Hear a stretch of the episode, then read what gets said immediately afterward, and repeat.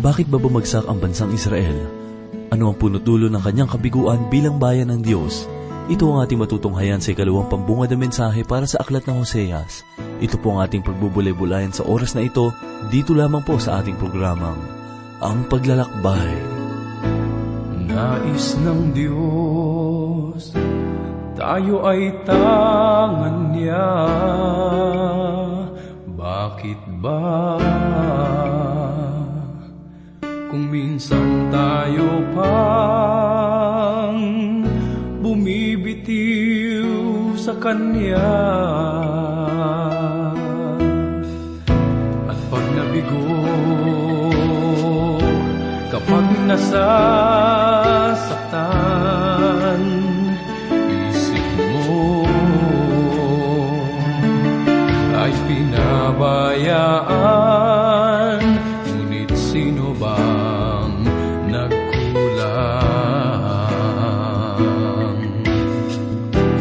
Diyos ay lumapit lang at magbalik ng lubusan. Kay inam ng nais niya sa ating buhay, ang makapiling siya habang buhay. Tayo'y minamahal kapal, alay niya'y kapayapaan, lubos na kapahingahan ng kaluluwan.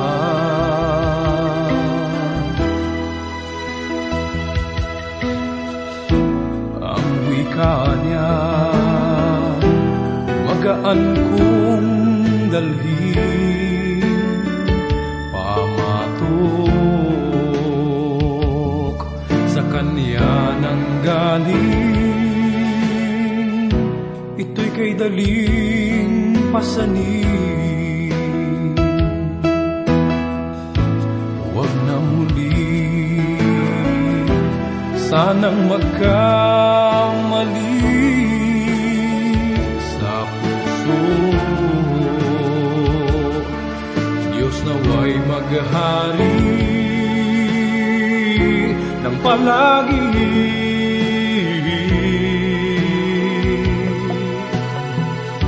Nang ang nais niya'y mangyari,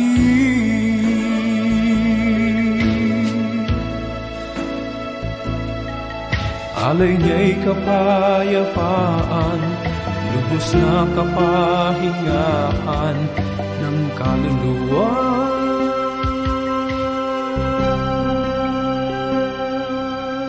Isang mapagpalang araw ang sumainyo mga giliw na tagapakinig. Oras na naman upang tayo ay magbulay-bulay ng salita ng Panginoon. Ating ihanda ang ating puso't isipan sa mga katotohanan na masusumpungan sa banal na salita. Pastor Dan Abangko po, ang inyong tagapanguna. Bagaman ang babae ay nilikhang kaakit-akit sa paningin ng lalaki, ang kanya namang kagandahan ay dapat na pakaingatan, sapagkat siya ay tulad ng isang mahina at babasaging sisidlan. Ang dangal ng kanyang pagkatao ay lubhang mahalaga, sapagkat ito ay tanda ng kanyang kadalisayan. Ang mga pangyayari na matutunghayan sa likod ng mga propesiya ni Hosea ay kakakitaan ng mga nakalulungkot na pangyayari, sapagkat sa pagpapakasama na ginawa ng asawa ni Hoseas, ang aklat na ito ay may malaking aral tungkol sa kahalagahan ng dangal, ng mabuting pag-aasawa at kalooban ng Diyos. Ang tagpo ay nagsimula sa maburol na lugar ng Ephraim, kung saan may dalawang kabataang magsing-irog at sila ay nagmamahalan. Ang pangalan ng lalaki ay Hoseas, samantalang ang babae ay si Gomer.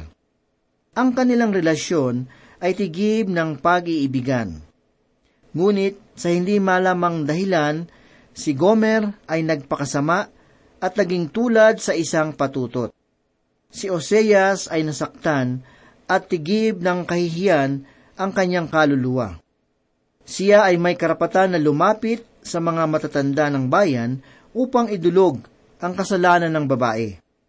Ang pangyayaring ito ay maihahambing sa pag-iibigan na naganap kina Maria at Jose. Ang malaking pagkakaiba ay hindi naunawaan ni Jose na ang pagbubuntis ni Maria ay dahil sa kapangyarihan ng Espiritu Santo. Si Gomer ay nagpakasama at nilimot ang kanyang tipan sa kanyang asawa. Ngunit sa kabila ng pagtataksil na ito, ang utos ng Diyos sa kanyang propeta ay kamangha-mangha. Makikita natin sa pambungad na bahagi ng aklat ni Hosea na sinabi ng Panginoon ang ganito, "Humayo ka, mag-asawa ka ng isang bayarang babae, at magkaroon ka ng mga anak sa bayarang babae, sapagkat ang lupain ay gumawa ng malaking kahalayan dahil sa pagtalikod nila sa Panginoon." Para sa ibang mga tagapagturo, ang pahayag na ito ay isang palaisipan. Hindi ka panipaniwala na ang salitang ito ay literal na naganap sa buhay ni Hoseas. Ang ganitong uri ng pananaw, bagamat nagsasabing nag-iingat sa pagkatao ng propeta, ay hindi mabuting kasagutan, sapagkat winalang kabuluhan pa rin ito ang katotohanan ng salita ng Diyos. Dapat nating harapin ng may katapatan ang banal na kasulatan. Dapat nating iwasan ang sariling pangangatwiran, sapagkat ang kaisipan ng tao ay nauwi sa kapahamakan. Inutusan ng Panginoon si Propeta Hoseas na labagin ang kautusan ni Moises, sapagkat sang-ayon sa kautusan ang babaeng nahuli sa pakikiapid ay nararapat sa kamatayan. Ngunit sa halip na hatol ang ipataw na parusa sa kasalanan ni Gomer, si Hoseas ay inutusan ng Panginoon na pakasalan ang babae at magkaroon ng mga anak sa pamamagitan niya.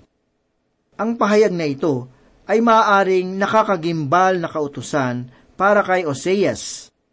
Maaari siyang sumuway sa pinag-uutos ng Diyos, subalit siya ay sumunod. Pinakasalan niya si Gomer sa marangal na pamamaraan at sila ay nagsama. Maaring maitanong ninyo, paano iyong nangyari? Anong kalagayan ang sasapitin ni Hoseas? Pakinggan natin ang sinabi ni Apostol Pablo sa ika-anim na kabanata ng Unang Korinto talatang labing anim. "Hindi man ninyo nalalaman na ang nakikisama sa masamang babae ay nagiging iisang katawan na kasama niya, sapagkat sinabi, ang dalawa ay magiging isang laman."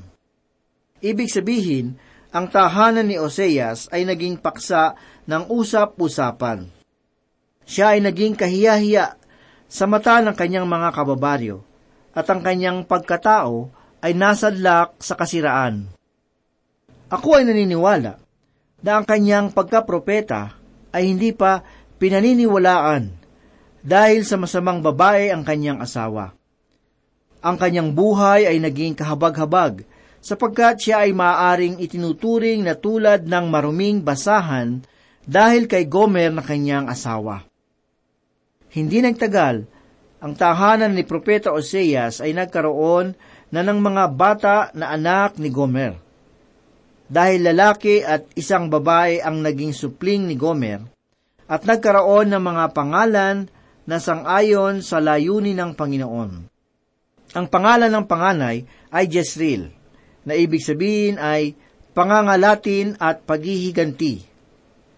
Ang katawagang ito ay tungkol sa kalagayan ng sambahayan Jehu, sapagkat ipinatupad niya ang kautusan ng Panginoon na wasakin ang sambahayan ni Ahab.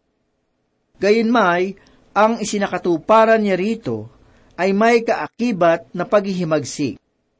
Kaya bilang tugon ng Diyos sa kanyang ginawa, sinabi ng Panginoon ang ganito, "Hahatulan ko ang Israel at aking pangangalatin sila, subalit mayroong habag sa aking kahatulan." Ang ikalawang anak ay pinangalanan na Lo-Ruhama. Ang pangalang ito ay nangangahulugan na hindi niya naunawaan ang habag ng ama, at hindi nangangahulugan na siya ay isang ampon, bagamat hindi niya nakikilala kung sino ang kanyang tunay na ama. Ang pangalang ito ay naging malaking kahihiyan para kay Hoseas. Ang Diyos ay nangusap sa hilagang kaharian na kung paanong hindi nakikilala ni Lo-Ruhama ang kanyang tunay na ama, gayon din naman, hindi ipadadama ng Panginoon ang kanyang habag sa kanyang bayan sapagkat siya ay hindi niya anak. Ang pangalan ng ikatlong anak ni Gomer ay Lo Ami. Ang kahulugan ng pangalang ito ay hindi ko bayan. Ito ay mabigat na mensahe para sa pandinig ng mga kababayan ni Hoseas sapagkat naniniwala sila na sila ay mga anak ng Diyos. Ang gayong uri ng pananaw ay maihahambing natin sa katuroang nagsasabi na ang lahat ng tao ay anak ng Diyos. Ngunit ang paniniwalang ito ay hindi matatagpuan sa banal na kasulatan, sapagkat ang Diyos ay ama lamang ng mga taong nananampalataya sa kanyang bugtong na anak na si Yesus. Ang sabi ni Apostol Juan sa unang kabanata talatang labing dalawa ay ganito, "Subalit ang lahat ng tumanggap sa kanya na sumasampalataya sa kanyang pangalan ay kanyang pinagkalooban sila ng karapatan na maging mga anak ng Diyos." Dalawang kalagayan lamang ang maaaring kalagayan ng tao sa buhay na ito. Ang una ay ang sa panig ng Diyos at ang ikalawa ay ang sa panig ng Diablo. Ang mga taong umuusig sa Panginoong Hesus Kristo na nagsasabing sila ay mga anak ni Abraham ay tinawag ng Panginoon na mga anak ng Diablo, sapagkat sila ay hindi nananampalataya sa Kanya. Kaibigan, ang paksang ito ay napakahalagang katotohanan na kailangan nating maunawaan. Mahalagang suriin mo ang iyong sarili kung kaninong panig ka naroroon, sapagkat tanging ang mga nananampalataya lamang sa Panginoong Hesus Kristo ang mayroong karapatan na tumawag sa Diyos ng Ama, Ama ko. Ang pangyayari sa tahanan ni Propeta Hoseas ay nakapanlulumong kalagayan na mararanasan ng isang lingkod ng Diyos. Si Gomer ay lumaya sa kanilang tahanan at bumalik sa dating pamumuhay na bayarang babae. Marahil ay iisipin natin na ito na ang pangyayaring magbibigay pagkakataon para kay Hosea na hiwalayan ang kanyang asawa. Marahil, inisip niyang sasabihin ng Diyos na tapos na ang kanyang tungkulin at pagsunod. Subalit gay na lamang ang kanyang pagkabigla nang sabihin ng Panginoon na humayo ka at pabalikin mo siya sa iyong tahanan. Sapagkat si Hoseas ay masunurin sa Diyos, hinanap niya ang kanyang asawa at nang kanyang makita, tumanggi itong sumama sa kanya. Kung kaya't bilang tugon sa kanyang pagtanggi, sinabi ng Panginoon kay Hoseas na utusan ang kanyang tatlong anak upang hikayatin ang kanilang ina na magbalik. Ngunit ang mga panghihimok ng kanilang mga anak ay hindi pinakinggan ni Gomer, sapagkat sa halip na magbalik sa kanyang asawa at mga anak, ay ipinagbili niya ang kanyang sarili upang maging isang alipin. Kaya noong ang balitang ito ay dumating kay Hoseas, si Gomer ay kanyang binili at ibinalik sa tahanan. Ang pangyayaring ito ay mainam at angkop na larawan ng ating buhay at ng pag-ibig ng Diyos. Bagamat alam natin na tayo ay nilikha ng Panginoon at tayo ay kanyang pagmamayari, ngunit tayong lahat ay nagpakamangmang at nagpakasama. Ipinagbili ang ating mga sarili para sa layaw at pita ng laman sa sanlibutan ito. Ngunit sa kabila ng ating pagkakasala, tayo ay inibig pa rin ng Panginoon. Ang sabi ni Apostol Pablo sa ikalimang kabanata ng Roma talatang anim ay ganito, "Sapagkat noong tayo ay mahina pa, sa tamang panahon si Kristo ay namatay para sa masasama." Ito ang pagmamahal at pagmamalasakit na ipinapakita ng isang propeta sa kanyang asawa. Marahil maitatanong natin kung si Gomer ba ay naging mabuting asawa pagkatapos ng mga karanasang ito. Ang banal na kasulatan ay walang maliwanag na kasagutan. Subalit, makikita natin na si Hoseas ay lumabas sa kanyang tahanan. Taglay ang kahihiyan patungkol sa bayang mapaghimagsik. Ang kanyang kalungkutan ay lubhang mabigat at ang kanyang mga mata ay laging mugto, dulot ng matitinding pagtangis. Ang sabi niya sa bansang Israel ay ganito, "Kayo ay hindi naging tapat sa Diyos. Nalalaman ko ang nararamdaman ng Panginoon sapagkat ako man ay pinagtaksilan." Kaibigan, ito ang larawan ng bansang Israel sa harapan ng Panginoon. Sila ay mga taksil sa tipanan, bagamat sila ay itinuturing na bayan ng Diyos na kanyang pinalaya mula sa Ehipto. Sila ay sumamba at naglingkod sa mga Diyos-Diyusan gawa ng tao. Ang pagtataksil ng bayang Israel ay hindi lamang naganap sa panahon ni Moises, sapagkat magpahanggang ngayon, sa panahon ni Propeta Hoseas, sila ay nagpatuloy ng paghihimagsik sa Panginoon sa pamamagitan ng pagsamba sa mga Diyos-Diyosan. Gumawa sila ng dalawang gintong guya na kanilang pinaglingkuran, kapalit ng tunay na pananambahan sa tunay na Diyos. Ang pagkakasalang ito ay maituturing na pinakamabigat sa lahat. Bagamat may mga naniniwala na ang kawalang pananampalataya kay Kristo ang siyang pinakamatinding pagkakasala na magagawa ng tao.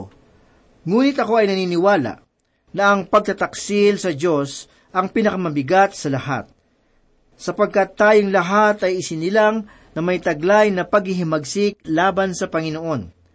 Ngunit sa kabila ng ating kahinaan at ang ating kasamaan, ang Diyos, dahil sa yaman ng kanyang habag, ay nagkaloob ng kasagutan sa pamamagitan ng kanyang bugtong na anak na si Hesus. Ang kawalan ng pananampalataya ay tulad ng isang lason, at ang pagkakaroon nito sa ating puso ay magdudulot ng kamatayan. Ngunit hindi lamang kawalang pananampalataya ang kasalanan na napakasama. Dapat rin nating malaman na ang pagtanggi sa liwanag ng mabuting balita ay nangangahulugan ng kapahamakan. Ang sabi ng isang tagapagturo, mas mabuti pang humarap sa hukuman ng Diyos bilang isang manambahan sa Diyos-Diyosan kaysa maging isang kaanib ng simbahan na paulit-ulit na nakakapakinig ng mabuting balita subalit walang paniniwala. Ang tao ay makasalanan. Siya ay alipin ito. At tanging si Kristo lamang ang pag-asa ng kanyang buhay. Subalit sa kabila ng kanyang kalagayan, ang tao ay pinagkalooban ng Diyos ng kalayaan upang pumili ng kanyang maibigan. Ngunit ang bansang Israel ay mayroong kaugnayan sa Panginoon ay pinili ang pinakahangal sa lahat. Sila ay nagtaksil sa Diyos at kumuha sila ng mga ginto at kahoy at ginawang Diyos-Diyusan. Dinungisin nila ang kanilang relasyon sa Panginoon at nagpakasama sa kanilang mga lakad. Ang maghimagsik at magtaksil sa Diyos na nagmamahal sa iyo ang pinakamalupit na kasalanan na iyong magagawa sa buhay. Naunawaan ni Hoseas ang tunay na kahulugan ng kasalanan at ng pag-ibig. Ang pagkakasala laban sa pag-ibig ang siyang pinakamapait at pinakamasama sa lahat. Naranasan ng bansang Israel ang tunay na pag-ibig ng banal na Diyos na sa kanila ay nagmalasakit. Nababatid nila ang kanyang pagliligtas, ang kanyang pagtubos, ang kanyang pag-iingat, ang kanyang pagpapatawad, ang kanyang salita, at ang kanyang pagmamahal. Ngunit sa kabila ng lahat ng ito, sila ay naghimagsik laban sa Panginoon at sumamba sa mga walang kabuluhang bagay. Sila ay dapat na tumanggap ng hatol. Subalit dahil sa hindi masayod na pag-ibig ng Diyos, sila ay patuloy niyang inanyayahan tungo sa pagsisisi. Kung babasahin natin ang ikaapat na kabanata, talatang labing pito dito sa aklat ni Propeta Hoseas, makikita natin na ang Ephraim ay nabihag ng mga Diyos-Diyusan. Ngunit sa halip na nag-aalab na puot ang mangingibabaw sa Panginoon laban sa Israel, mababasa natin sa ikalabing isang kabanata ng Hoseas, talatang labing walo, ang hindi masukat na katyagaan ng Diyos. Ibig sabihin, hindi magawang lipulin ng Panginoon ang kanyang tinawag na bansa. Iniibig niya ito, at ito marahil ang dahilan kung bakit patuloy na sinusugo ng Diyos si Propeta Hoseas sa kanyang taksil na asawa, upang ipakita sa bansang Israel ang halimbawa ng pag-ibig na kanyang ipinadarama sa kanila.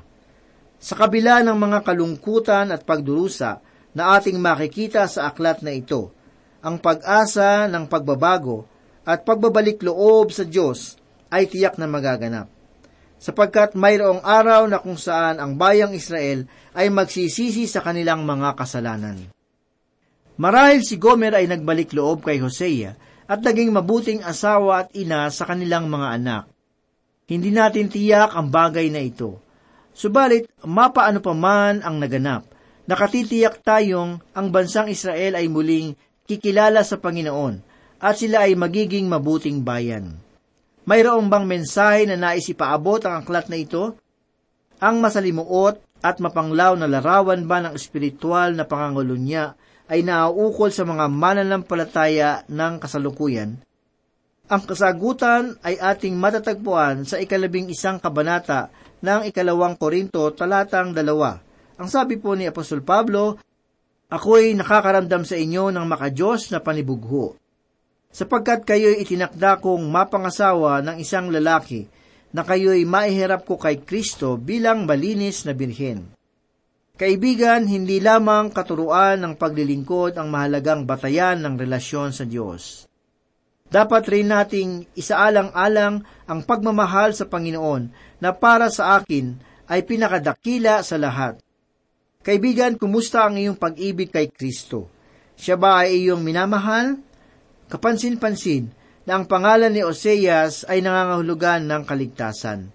Ang pangalang ito ay katumbas rin ng pangalang Josue, at sa wikang Griego, ang kahulugan nito ay tinataglay na pangalan ni Kristo bilang tagapagligtas. Sa madaling salita, ang Panginoong Hesus ang siyang Hoseas ng bagong tipan. At kung pag-aaralan natin ang kalagayan ng mga iglesia na matutunghayan sa ikalabing pitong kabanata sa aklat ng Pahayag, malalaman natin ang nag-aalab na pahayag ng Panginoon laban sa maligamgam na pagmamahal ng kanyang iglesia. Kaibigan, kung pagmamasdan ng Diyos ang iyong buhay, madarama kaya niya ang matapat na pag-ibig mo sa kanya? Ano ang nilalaman ng iyong puso? Mayroon bang mga pader na namamagitan sa iyo sa Panginoon? Kaibigan, nais kong malaman mo na ang pinakamasamang pagkakasala na magagawa ng tao dito sa daigdig ay ang tanggihan niya ang kalooban ng Diyos sa pamamagitan ni Kristo. Ang Panginoong Hesus Kristo ay namatay dahil sa ating mga kasalanan. Ginawa niya ito sapagkat hindi nais ng Diyos na ang tao ay masaglak sa walang hanggang kamatayan. Ang kamatayan ni Kristo ay handog para sa lahat, upang sa pamamagitan ng pananalig sa kanyang ginawang pag-aalay, ay magkaroon tayo ng katiyakan tungkol sa walang bayad na kaligtasan na kanyang ipinagkakaloob. Ngunit, kailangan mong magpasya, sapagkat ang pananampalataya sa Panginoon ay nangangahulugan ng taos-pusong tugon sa kanyang pag-ibig. Pag-isipan mo ito, kaibigan, sapagkat ito ay mahalagang bagay na magpapasya ng iyong walang hanggang hantungan. Manalangin po tayo.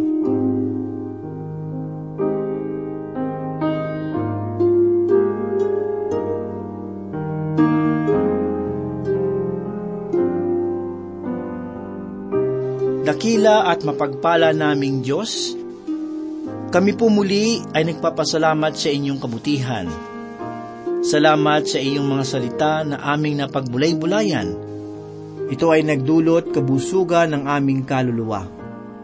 Sa mga sandaling ito, loobin mo nawa na matatak sa aming mga puso at aming maisabuhay ang iyong kalooban. Pagpalain mo, O Diyos, ang aming mga tagapakinig, batid mo po ang kanilang mga pangailangan, ang kanilang mga pinagdadaanan, ang mga pagsubok sa kanilang buhay, at ang samot-saring tukso. Ikaw ang gumabay sa amin upang maisabuhay namin ang iyong mga katuruan. Ito po ang aming samot dalangin sa pangalan ni Hesus. Amen. Panginoong Diyos, lumalapit sa iyo, tumutulog sa iyong harapan. Panginoong Diyos, panalangin ko'y dinggin, O Diyos na